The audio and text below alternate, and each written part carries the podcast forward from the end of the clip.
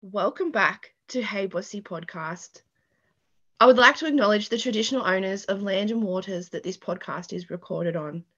Please remember that this podcast is for educational purposes and you must consider your personal circumstances when making business decisions. Alrighty, so on today's episode, I have a list of five Instagram no nos that I am seeing everywhere right now. So let's get straight into it. Number one, don't cut and paste Canva templates. Now, there are two particular templates doing the rounds right now. And these are for Instagram carousels. And the reason they are so popular is because they're in the first few results when you search carousel Instagram post in Canva. Now, I do know that the purpose of a template is to make life easier, but the trick is to take the template, bring in your brand colors, change the fonts to your own, and get some consistency. I use templates all the time but I still want my audience to know that it's a Jess post. I want it to be easily recognizable that it's my content that is that is popping up on their feed. So this is one it's one of the fundamentals of marketing is being easily recognizable by your target audience. Think of big brands. They don't change their their logos and their colors for years and years and years because they they're relying on you recognizing their brand they've put so much work into you being able to immediately associate them with the imagery take the time to find a good template customize it and don't throw it away after three or four posts which leads to number 2 don't change your aesthetic on a whim Chopping and changing the look of your posts all the time confuses your audience. I know that it's tempting. Um, you know, you, you come across cool trend or a template that you like. But again, the key to branding is consistency. So I would suggest you screenshot any ideas, any different looks, any kind of inspo that you come across, and put it in a folder. Call it inspo. Now, once there are at least, say, 10 or more screenshots in there. Look at everything side by side, compare the design elements and the aesthetic. If there is something that you are drawn to, you you, you're seeing the same thing popping up and the feel of the content is the same. If it aligns with your brand, then start thinking about incorporating changes and how you will bring that into your brand kit we need to just keep in mind that we want that consistency um, and, and we don't want to lose what people know us for, basically. Now, number three, don't lose your authentic voice for a trend and views. This is huge and it comes from the push for reels, basically. People are creating reels for the sake of it, to get views. Sure, they might get reach with trending audio and lots of people see it. But does it do anything for your business?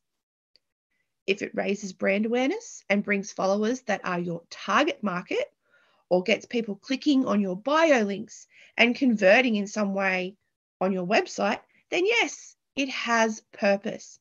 If it shows you demonstrating your expert knowledge, it is contributing to your personal brand. You need to be mindful of the content that you create, who it is for, and what you are hoping to get out of it. If it's just vanity metrics, it's not serving your business in the way you think. Number four.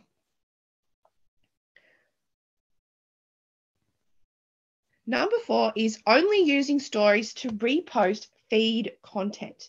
Now, stories are absolutely prime real estate. Okay.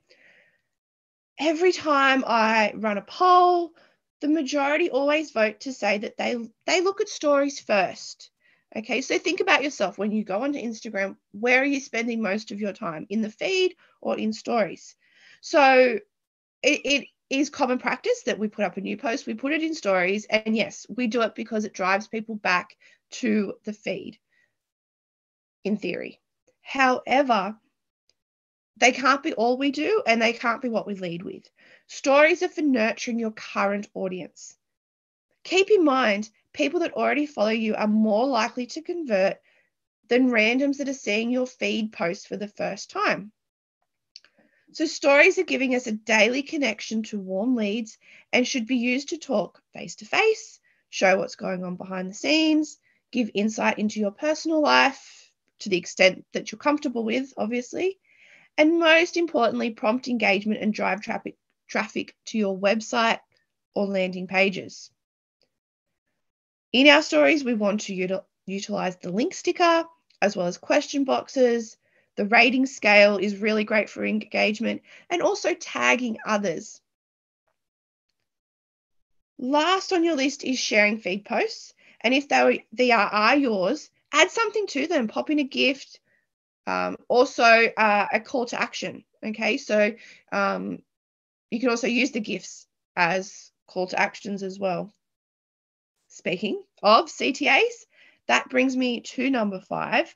And last on our list of Instagram no nos is not using call to actions or CTAs.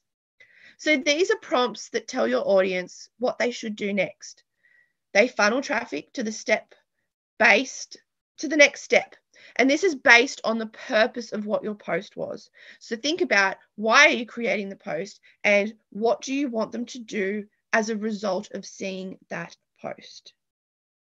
If I, you know, if the purpose of the post is just engagement, I want to prompt a comment. So I might ask a question, or I might say, comment below if you agree, or give me an emoticon if you agree with blah, blah, blah. Okay. We need to give that instruction. If there is an offer, maybe I've got a freebie, I need to give instructions on how to get it. Now, call to actions are crucial. They should be on every piece of content and they must be based on the purpose of the post. Okay. So that's it. That's my top five Instagram no nos for this week. If you want more Instagram and social media tips, make sure you follow me on Instagram and grab yourself a spot in one of my upcoming workshops or masterclasses.